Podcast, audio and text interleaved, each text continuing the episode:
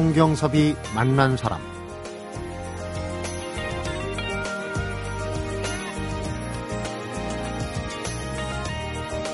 정확히 10년 전 인생의 전반전 40까지는 유목민으로 살겠다. 이런 결심을 하고는 많지 않은 전세금을 빼들고 세계 일주를 시작해서 지금까지 70여 개국을 다녀온 여행가가 있습니다. 이제 작심했던 인생의 전반전도 넘어서 첫 세계 일주를 떠난 지 10년이 지났는데 최근에 들려오는 얘긴 5년 전에 만난 일본의 한 여행가하고 한국과 일본 그리고 국민 총행복지수란 말을 만들어낸 부탄을 여행하고 돌아왔다는 소식인데 도보로 세계를 돌아본 여행가가 왜 풍경이 아닌 사람 여행을 다시 떠났을까? 성경섭이 만난 사람 오늘은 삶의 속도, 행복의 방향을 보는 전업 도보 여행가 김남희 작가를 만납니다.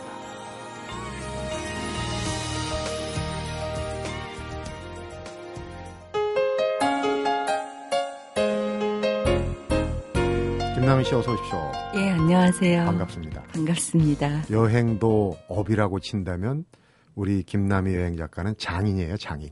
여행 장인. 어, 부끄러운데요. 네. 본인이 네. 그 한두 차례도 아니고 여러 차례 본인의 그 트레이드 마크랄까 소심하고 겁 많고 까탈스러운 여자다 이렇게 이제 스스로 자평을 하시는데 이런 네. 성격은 여행하기는 그렇게 썩 잘 어울리는 성격은 아니라는 생각이 들거든요. 네, 아니에요. 음. 그래서 사실은 굉장히 힘들 때도 많았고, 네. 하지만 그래서 더 어떻게 보면 여행을 오래 할 수 있었던 힘이 되어주기도 했던 것 같고, 네. 그리고 여행을 하면서 조금씩 성격이 많이 바뀌어 갔어요. 아, 네. 그렇군요. 지금 또 그런 말씀을 듣고 보니까 먼 길을 돌아오시느라 아주 인상이 편안해지신 것 같아요. 어, 감사합니다. 최근에 갔다 온 곳이 부탄. 네. 참 여행 꽤나 다녀봤노라고 얘기하는 사람들이 가고 싶어하는 여행지 가운데 네. 하나예요. 근데 좀 무슨 연료 이름하고 비슷해서 귀에는 일단 실상은 네. 잘 모르잖아요. 그렇죠? 네. 부탄이란 나라. 그 갔다 와서 좀 전에 얘기했던 이 삶의 속도 행복의 방향이라는 책을 그 그동안에 여행을 하면서 느꼈던 어떻게 보면 총결산편처럼 저도 책을 읽어봤지만은 그런 내용들이 담겨 있는 것 같아요. 우선 부탄 얘기 하기 전에 독특한 게 길 위에서 만난 내 인생의 남자들이 있다고 얘기했어요. 어떤 남자들 만났습니까? 아, 그, 제가 이제 이 책을 쓰는 동안 만났던 사람들인데 그 중에, 그러니까 참 이상할 정도로 굉장히 남자들이 많았고요. 네. 근데 그 남자들 중에서 정말 저를 완전히 흔들어 놓을 만큼 충격적인 어떤 전환점이 되어준 남자들이 있었어요. 네. 그래서 아, 이 책 제목을 길 위에서 만난 내 인생의 남자들 뭐 이런 걸로 붙이면 어떨까 하는 음. 약간 그런 생각을 농담조로 해보기도. 했었고요. 음, 이성적인 의미는 아닌 것 같아요. 아, 그런 건 아니고요. 네. 근데 지금 이 여행을 같이 하신 분이 네. 어, 일본 분, 아버님은 한국 분으로 알고 있는데 네. 신이치라는 분, 네. 스무 살 가까이 나이 차이가 나, 나는데 네. 한국 사람, 일본 사람 또 나이 차이가 이렇게 많이 나는데 네. 같이 여행을 다니셨어요. 네. 일반인들이 눈으로 볼 땐 글쎄요, 좀 음, 이상한가요? 아, 이상하다기보다 어떻게 조합이 될까? 친구이자 또 스승이라고 음. 네. 표현하셨는데. 선생님은 저한테 진짜 굉장히 가까운 스승님 같은 분이세요. 네. 그래서 제가 호칭도 선생님이라고 부르는데 음. 계속 이름을 불러달라고 이야기를 하시는데도 음. 저는 계속 선생님으로 부르고 있거든요. 음. 근데 제가 이제 5년 전에 피스 앤 그린보트라고 한국의 환경재단과 일본의 피스보트라는 네. NGO 단체가 같이 띄운 배가 있었어요. 음. 그래서 아시아의 환경과 평화 문제를 고민하는 그 9일짜리 크루즈였는데 네. 그 배에서 선생님을 만나 뵙고 선생님이 그 전에 이제 저는 그분이 쓰신 slow life 같은 책을 읽고는 있었지만 네. 실제 만나 뵌 선생님이 너무 멋있으셨어요. 네. 그래서 아 이분하고 같이 여행을 해보고 싶다라는 생각이 들었고 선생님이 마침 부탄에 갈 건데 너 갈 생각 있니 하고 물어보셨어요. 그래서 아 저 갈게요 하고 제가 끼어들어서 네. 선뜻. 따라갔죠. 예. 네. 그 원래 느리게 사는 법 이제 이제 slow life 네. 원래 하시는 일이 그러니까 어, 문화인류학자 선생님이세요. 아. 대학에서 예, 가르치고 네. 있지만 사실은 환경운동가로 더 유명하고 그 나무늘보 클럽이라고 일본의 NGO 단체를 음. 이끌고 계신 분이시고요. 음, 아까 이제 이상하세요라고 네, 여쭤봤는데 그런 네. 이상한 건 아니고 그런 나이 차이도 지금 미묘하잖아요. 한일 관계가. 아, 네. 같이 여행 다니면서 혹시 마찰은 없었습니까? 딱 한 번 있었어요. 네. 네, 딱한 번 있었는데 역시 한일 문제 때문이었고 그 한일 문제도 제가 이렇게 좀 이렇게 흥분하면 굉장히 흥분하건 안 하건 저는 사실 하고 싶은 말을 좀 마음껏 하는 편이거든요. 다혈질이시군요. 네, 약간 그런 면이 있어요. 그래서 한일 문제가 나왔을 때 선생님이 음 과거의 일본 잘못에 대해서 그 일본 정부가 제대로 사과해야 되고 평생을 한국 사람들에게 미안한 마음을 가지고 살아야 되지만 사실 그 책임을 개인 한 사람 한 사람에게 어떻게 물을 것인가는 굉장히 어렵고 복잡한 문제이다라는 음. 이야기를 하셨을 때 저는 선생님이 절반은 한국 피가 섞인 분인데 네. 왜이 문제에 대해서 무조건 한국 편을 들어주지 않으실까 하는 음. 어떤 감정적인 서운함이 먼저 서운함이 앞서서. 음. 예, 막 흥분해서 하- 하고 싶었던 이야기를 마음껏 했던 네. 밤이 있었어요. 음. 그때가 딱 처음이자 마지막 어떤 약간의 충돌? 예. 그러니까 반을 전체로 보신 거예요. 나머지 반도 있잖아요. 그러니까 네. 애들러서 얘기를 했겠죠. 네. 자, 부탄으로 어, 한번 들어가고 있습니다. 우리가 이제 부탄이라는 나라에 대해서 궁금해 하긴 하지만 또 그 해외 토픽이나 뭐 이 뉴스에는 가끔 나와요. 네. 그 이렇게 뭐죠? 이렇게 돌리기만 하면은 뭐 어, 복을 온다고. 예, 예. 그런 이제 말하자면 어떻게 보면 단순해 보이기도 하지만은 좀 낙관적인, 네. 낙천적인. 근데 거기에 우리가 GMP 네. 생산을 개념으로 한 GMP 대신에 행복의 총량을 네. 재는 총 행복 지수 그러니까 GMP 대신에 GNH라는 게 예. 실제로 있다면서요. 네.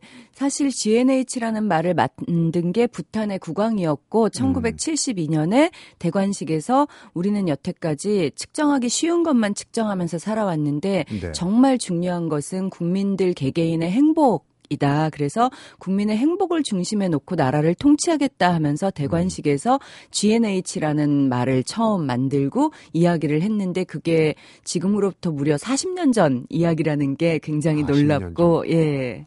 그것도 19살짜리 왕이었거든요, 네. 그때. 근데 그런 통치 철학을 발표했었거든요.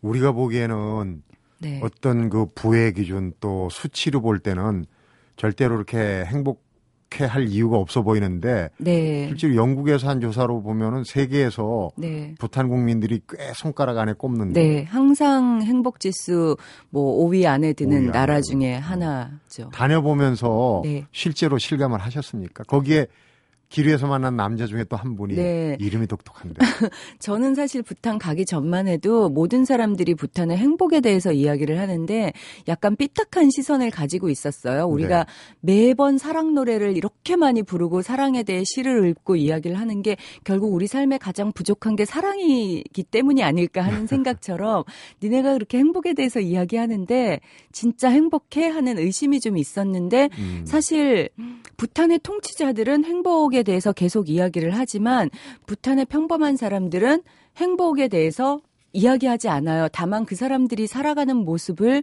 곁에서 짧게나마 20일 정도 들여다본 이방인의 눈에도 그들의 삶이 더 많이 가진 저의 삶보다 훨씬 행복해 보였고 네. 편안해 보였고 더 넉넉해 보였고 네. 외국인을 향해서 외지인을 향해서 베풀고 웃 고 넉넉하게 받아들여주는 그 마음 씀씀이가 우리보다 훨씬 풍요로워 보였어요. 그 깔마 왕초신가요? 네. 그분 얘기를 한번 들려주세요. 그 제가 이제 도로도 없고 전기도 들어오지 않는 마을에 찾아갔을 때 그 마을에서 만난 26살짜리 청년이었어요. 총각입니까? 네. 근데 이 청년이 너무 아름다웠던 거는 몸을 쓰는 그 즐거움을 알고 있었고 그 몸 쓰는 일을 너무나 신나고 행복하게 해대는 거예요. 그래서 예를 예를, 들면? 들면 제가 나뭇가지를 이렇게 올려다 보면서 어, 저 나무 꼭대기에 열린 과일이 뭐지? 이렇게 쳐다보고 있으면 원숭이처럼 나무를 타고 올라가서 그 과일을 따다 주는 거예요. 그리고 그 마을에 수도가 없어서 화장실도 따로 없었는데 저를 위해서 그 전날 하룻밤 만에 화장실을 뚝딱뚝딱 음. 간이 목욕탕을 만들어 주고 그리고 마을에서 최고의 사냥꾼 일주일에 뭐 멧돼지 세 마리를 음. 잡았을 정도의 최고의 사냥꾼이자 타고난 노래꾼의 춤꾼. 음. 그러니까 놀고 일하는 즐거움을 다 아는데 음. 놀이와 노동이 분리되지 않은 삶을 아직 부탄 사람들이 굉장히 많이 살고 있는데 네. 그 가장 대표적인 모습 같았어요. 그래서 특히나 체육관에서 이렇게 막 제자리 뛰기 해서 만든 근육이 아니라 음. 정말 생활 속에서 노동하고 일해서 붙은 자연스러운 근육의 네. 몸짱이기도 했고요. 너무 그렇게 그 살펴주고 배려하고 그러면 조금 우리한테 익숙치 않아 가지고 네. 미안하기도 하고 좀 불편하고 그러지 않습니까? 전 잘 받아요. 전생에 아무래도 뭐가 있었는지 네. 베풀어 주시는 분들의 그 마음이 먼저 와닿았기 때문에 네. 항상 감사하게 받고 거절하지 않고 기쁘 기쁘게 받고 언젠가 제가 베풀 수 있으면 음. 다시 베풀면 된다고 생각하고 살아요. 네, 여행 작가의 그 사람 풍경을 본 보는 눈 또 경험 이런 거 좀 궁금한 게 많습니다. 어, 10년 전 여행을 결심한 유목민으로 자처하면서 세계를 떠돌아다닌 그 시절로 잠시 한번 돌아가 보도록 하겠습니다. 성경섭이 만난 사람 오늘은 세계 70여 개 나라를 돌아본 전업 여행가자, 도보 여행가죠. 김남희 작가를 만나보고 있습니다.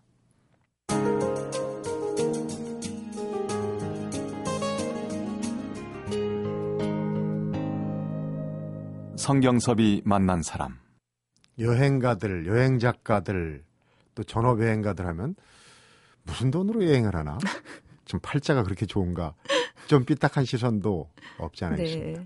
저는 사실 책을 써서 그 인쇄 책 수입과 그다음에 강연을 다닌 수입으로 여행을 다녔는데요. 네. 사실은 이제 책이 정말 안 팔리는 시대가 왔어요. 음. 그래서 이제는 책보다는 강연 수입이 그걸로 이제 여행을 하고 그런데 사람들이 흔히 생각할 때 여행은 돈이 많아야지만 할 수 있다고 생각을 하는데 예, 사실 저의 여행은 굉장히 적은 돈으로 아주 최소한의 그 생활 수준을 유지하면서 하는 음. 여행이기 때문에 생각하시는 것보다 그렇게 많은 돈이 들지 않고요. 네. 아직 적은 돈으로 여행할 수 있는 나라들이 또 지구상에는 많이 남아 있고 음. 예를 들면 인도 네팔 같은 경우엔 제가 1년 여행했는데 450만 원 썼거든요. 먹긴 제대로 먹었습니까? 네, 맛있게 늘 먹고 다녔어요. 그야말로 착한 여행 경비인데, 어, 이제 사실 10년 전에 네. 후를 털고 여행을 떠날 때 그렇게 그 훌쩍 맘 편하게 떠나고 시작한 건 아니었죠. 네. 세계 일주를 가야지 하고 결심을 했지만 사실 그 결심을 실행하기까지는 저도 한 2, 3년 정도를 미적거렸었고 네.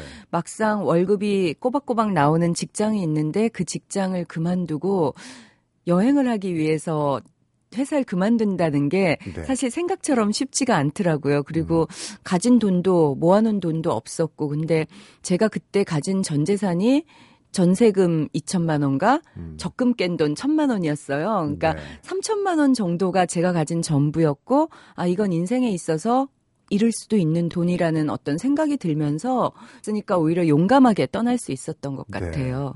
왜 그러셨을까요? 꼬박꼬박 월급이 나오는데. 저는 무엇보다 다른 삶이 아닌 제 삶을 살고 싶었고 네. 그제 삶이 어떻게 살아야 될지 남들은 어떻게 사는지를 좀 들여다보면서 고민하고 싶었어요. 음. 제가 행복해지는 삶, 제가 행복 할 수 있는 삶의 길이 정말 이것밖에 없는 걸까? 우리 사회는 굉장히 다양하지가 못하잖아요. 네. 근데 바깥 세상에 나가면 이렇게 안 살고 다르게 사는 삶도 있지 않을까? 그걸 좀 보고 싶었고, 그래서 인생의 전반전 정도는 어, 유목민으로 살아도 되지 않을까 하는 마음이 있었어요. 네. 첫 여행지가 어디였습니까? 첫 중국이요. 여행지. 중국. 네, 배를 타고 인천으로 나가서 음. 중국으로 갔어요. 그러니까 이제 뭐 3천만 원을 손에 쥐고 네, 어떻게 보면 비장하게 네. 이 돈을 다 쓰고 네, 돌아오리라. 돌아오리라. 네. 그러면 계획이 큰 그림을 그렸을 텐데 네. 왜 중국이 저는 일단 아시아인이었고 특히나 아시아에서 여성으로 산다는 것에 대한 어떤 고민들을 굉장히 많이 하고 있었거든요. 네. 한국 사회에 대한 답답함들이 있었고 여성에게 요구되는 어떤 과중한 책무랄까? 네. 어떤 아니면은 어 좀 좁은 시선들 같은 것들이 느껴졌었고 그렇다면 아시아에서 여성으로 살아가는 내가 아시아의 사람들을 먼저 만나보고 네. 싶다는 생각이 들었었고요. 그래서 중국으로 나가서 중국과 라오스, 미얀마, 캄보디아, 뭐 태국 그리고 인도, 네팔 이런 식으로 해서 파키스탄, 이란 이런 식으로 쭉 올라갔어요. 네. 육로를 통해서. 시작할 때 좀 출사표를 비장한 마음으로 던지신 것 같아요. 비장하지는 않았는데 그냥 나름 여성으로 산다는 것, 아시아를 돌아보겠다는. 근데 이제 도보 여행가라고 네. 어, 자타칭 얘기를 하시는데 이제 아까 착한 여행 경비라고 그랬는데 주로 걸어서 발품을 팔아서 그러니까 어, 시속 4km 보통 성인들이 웬만한 걸음걸이 정도거든요. 그게 이제 중요한 콘셉트입니까? 도보 여행. 어, 제가 세계의 모든 곳을 걸어서 다 여행을 다니겠다고 한 건 아니었고요. 그럴 네. 수도 없고, 다만 저는 이제 여행이 우리가 생각하는 것만큼 정말 서로와 서로를 이해해주고 사랑하게 해주는가에 대한 질문들이 전 세계적으로 굉장히 많이 일어나고 있거든요. 네. 그래서 여행이 어, 여행하는 지역의 환경도 파괴하고 문화도 파괴하고 경제적으로도 도움이 되지 않는 경우가 많다는 고민들이 일어서 그런 여행 에 대한 고민을 저도 하기 때문에 가급적 비행기가 아닌 대중교통이 있다면 음. 대중교통을 이용하고 그리고 걸어서 여행할 거리가 된다면 걷고 하면서 어, 좀더 좋은 여행자가 되기 위해서 어, 고민하면서 다닌 정도예요. 네. 음. 네. 어느 인터뷰에선가 말미에 네. 맨발을 신발과 양말을 벗어서 맨발을 보여주신 인터뷰를 제가 읽었어요. 근데 도보 여행가 답지 않은 발이더라고요. 아 그래요? 발톱도 많이 빠지셨다면서요. 그 네. 연약한 발로 어떻게 음. 걸어 다녔을까? 발톱은 늘 빠지고 새로 나고 빠지고 새로 나고 하더라고요. 음. 그리고 물집이 굉장히 많이 잡히는 편이어서 네. 예, 항상 발이 한두 곳은 골마 있다거나 음. 이런 일들은 겪는데 이제 익숙해졌어요. 네. 그러니까 이제 인생 전체를 볼 때 전반부를 마흔으로 잡았어요. 네. 오버 더 힐이죠. 40고개를 네. 넘을 때까지 여행을 하겠다. 지금 40고개를 넘었단 말이에요. 네. 그동안 가장 인상에 남았던 모범적인 여행 음. 기억나는 게 최근에 다녀온 남미도 굉장히 인상에 남아 있었어요. 음, 예, 왜냐하면은 남미 제가 14개월 정도 여행을 했는데, 음, 사고도 너무 많이 겪었고, 온갖 소매치기와 강도와 교통사고와 모든 음. 사고를 다 겪었지만, 그럼에도 불구하고 그곳에 사는 사람들로부터 굉장히 많이 힘을 얻었어요. 그러니까 그 남미가 주는 힘이라는 건 다름이 아닌 어, 삶에 대한 긍정이었던 것 음. 같아요. 인생이 아무리 고단하고 힘들어도 내가 아무리 많은 문제를 지고 있어도 그렇지만 오늘 아침 나는 건강하게 눈을 떴고 다시 뜨거운 태양이 떠올랐고 에이 그럼 열심히 한번 살아보자 재밌게 놀자 하면서 그냥 하루하루 지금 이 순간을 살아갈 수 있는 지금 여기 파워라고 부르는 히어 앤 나우 파워 네. 그런 힘을 아직 가지고 있었고 그 희망이라는 게 꼭 어떤 거창한 꿈을 갖고 있다거나 미래에 대한 어떤 청사진이 있어서 희망이 있는 게 아니라 생명을 가진 존재로 태어난 이상 하루하루를 네. 살아간다는 것 그것 자체에서 오는 어떤 힘 같은 거를 굉장히 많이 느꼈고요. 네. 아, 인간은 누구나 아무리 어려워도 어떤 상황에서도 살아갈 수 있는 힘을 자기 안에 지니고 태어난다는 거 음, 그런 것들도 남미 사람들을 보면서 굉장히 많이 느끼고 해서 네. 제 인생에 잊혀지지 않을 어떤 장소로 남을 것 같아요. 그 여행에서 배울 수 있는 장점이죠. 그런데 우리가 성장이나 또 경제나 뭐 이런 쪽으로 네. 어, 부나 이런 관점으로 본다면 사실은 주류 사회, 네. 어, 우리 지구촌에서 주류 사회가 아니라고 네. 평가받는 곳인데 거기서 오히려 더 많은 것을 네. 느끼셨군요. 사실은 우리가 생각하고 있는 부유함이라는 게 저는 굉장히 좀 안타까운 면이 많다고 생각을 해요. 이번에 쓴 책에서도 사실은 그런 부유함이라는 것, 윤택함이라는 거는 음. 이미 우리가 굉장히 가난하다고 생각하는 부탄 같은 나라가 어떤 면에서 훨씬 우리보다 부유하고 윤택한 삶을 살고 있다는 생각을 했거든요. 네. 그래서 물질적으로 우리가 좀 더 많이 가졌을지 몰라도 그 물질이 정말 우리에게 행복을 가져다 줬는가는 좀 고민해 봐야 할 문제가 아닐까. 네. 직접 나가보지 않고는 사실은 선뜻 받아들이기 어려운 부분일 네. 수도 있어요. 네. 그러면 이제 인생 후반부에 접어들어서 네. 유목민이 정착을 하게 되는지 어쩐지 네. 여쭤볼게요. 어, 내 삶의 속도와 방향 찾기. 사실은 방향을 잘못 잡으면 속도가 독이 돼요. 그렇죠? 네. 엉뚱한 데로 가버리니까. 여행하면서 이제 남 얘기도 했지만은 그런 부분들을 지금 얼추 깨닫고 찾아가시는 시기라고 보시는지. 저는 아직 도시에 살고 있고 하지만 사실은 어, 조만간 도시를 떠나야 된다는 생각을 하고 있고요. 음. 다만 도시에서도 제 삶의 속도를 유지하기 위해서 제가 선택한 하나의 길은 어, 도시 농부가 되는 거였어요. 그래서 저는 옥상에다가 텃밭 농사를 짓고 있거든요. 네.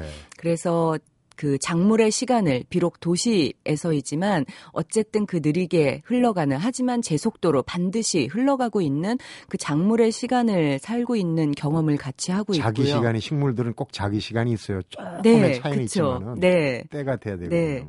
그래서 그런 어, 인간의 기준에서 성급하게, 아, 얘는 싹이 안 나네? 버려야겠다, 뽑아버려야지 하고 죽었나 보다 하는데 꼭 뒤늦게 싹이 나고, 네. 그리고 열매를 맺는 것들이 있잖아요. 그래서 그런 것들을 보면서, 음, 그리고 생명이 태어나서 자라고 열매를 맺는, 맺는다는 것의 그 과정들을 보면서 하루하루가 저한테는 정말 어마어마한 가르침의 음. 장 같거든요. 그래서 네. 그 옥상 텃밭을 하면서 제 삶의 속도를 지켜가는 연습을 하는 음. 것 같아요. 우스갯소리가 있잖아요. 너무 안 자라니까 뿌리를 들쳐서 뽑아놓, 그러면 죽어버리죠. 우리가 살아가는 속도, 네. 또 빨리빨리 이게 지향하는 네. 게 그거 같아요. 결국은, 어, 열매를 맺지 못하게 만드는 수가 네. 꽤 있는데, 그거 말고도 이제 그 정착민으로서 네. 유목을 많이 하셨으니까 또 꿈이 네. 여러 가지 있다는 얘기를 들었습니다. 어떤 음. 꿈이 있으십니까? 어, 외국인들을 위한 게스트하우스를 운영하고 싶어요. 그래서 네. 외국 사람들이 한국에 와서 잠만 자고 떠나는 공간이 아닌 한국의 다양한 문화들을 직접 체험할 수 있는 그런 어떤 건강한 공간을 만들어 주고 싶고요. 외국의 유목민들이 이제 네, 불러들이는 네. 그리고 또 한 가지는 어 시스템이나 학교 안에 적응하지 못한 아이들을 위해서 그 아이들과 함께 걸으면서 여행하는 청소년 도보 여행 학교를 만들고 싶은 꿈이 음. 하나 있고요. 앞에 이제 여행을 업이라고 친다면 장인이라고 제가 표현을 했는데 마무리도 그 맥락에서 질문을 드려보겠습니다. 좋은 여행이란 어떤 겁니까? 음. 좋은 여행. 저는 제가 생각하는 여행에 대한 가장 멋진 정의는 신영복 선생님이 하신 말씀이세요. 그래서 여행은 단순한 장소의 이동이 아니라 자신이 쌓아온 생각의 성을 벗어나는 것이다라는 말씀을 하셨는데 네. 그렇게 우리가 살면서 알게 모르게 쌓아온 생각의 성 밖으로 벗어나서 만나는 게 저는 여행이라고 생각을 해요. 음, 자연을 만나고 자신을 만나고 다른 사람을 만나고 인류가 쌓아온 문화의 흔적들을 만나는 건데 그래서 한 번도 의심해 보지 않았던 것, 당연하다고 믿었던 것, 한 번도 해본 적이 없는 질문을 던져주는 여행이라면 네. 그 질문은 가장 좋은 여행이 아닐까 생각을 하고요. 네. 그렇기 때문에 여행은 결국 장소의 문제가 아니라 어디로 떠나냐의 문제가 아니라 어떻게 하느냐, 어디 누구를 만나느냐, 어떤 질문을 가지고 돌아오느냐의 문제라고 생각을 해요. 네. 여행 다닌 세계 각지의 그 어린이들을 위해서 네. 모든 수입의 일부분을 아주 에, 적은 기, 부한다고 들었습니다. 그런 네. 면에서 본다면 강연 수입도 그렇고 책 판매 수입도 좀 많이 많이 나오기 바랍니다. 그래 이제 그 아이들한테도 혜택이 돌아갈 것 같아요. 네, 감사합니다. 유목민 시절 못지않게 네. 정착민으로서 많은 책도 내시고 강연도 하시고 좋은 이야기들 행복한 바이러스처럼 많이 퍼뜨리시기 바랍니다. 네, 고맙습니다. 고맙습니다 오늘. 네, 감사합니다. 성경섭이 만난 사람 오늘은 한국과 일본, 부탄을 돌아보면서 만난 느리지만 행복한 사람들의 이야기를 담아낸 삶의 속도, 행복의 방향의 저자죠. 김남희 작가를 만나봤습니다.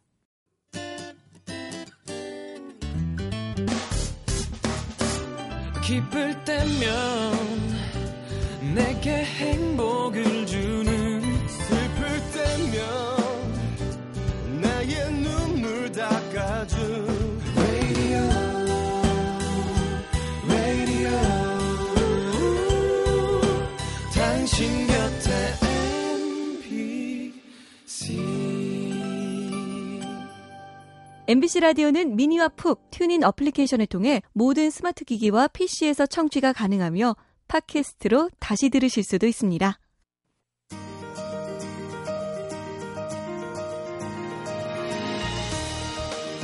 여행 가방을 뿌릴 때 일단 갖고 가고 싶은 것을 모두 꺼내놓고 그 중에서 빼도 될 만한 것들을 추려내고 또 내가 들고 다닐 수 있을 만큼 또 내가 감당할 수 있을 만큼만 챙겨서 짐을 꾸리게 되죠. 그래도 여행지에 가면 짐이 늘기 마련인데요. 문득 여행짐을 잘 꾸리는 사람의 인생도 짜임새 있게 잘 살아낼 것 같다는 생각이 듭니다. 성경섭이 만난 사람 오늘은 여기서 인사드립니다.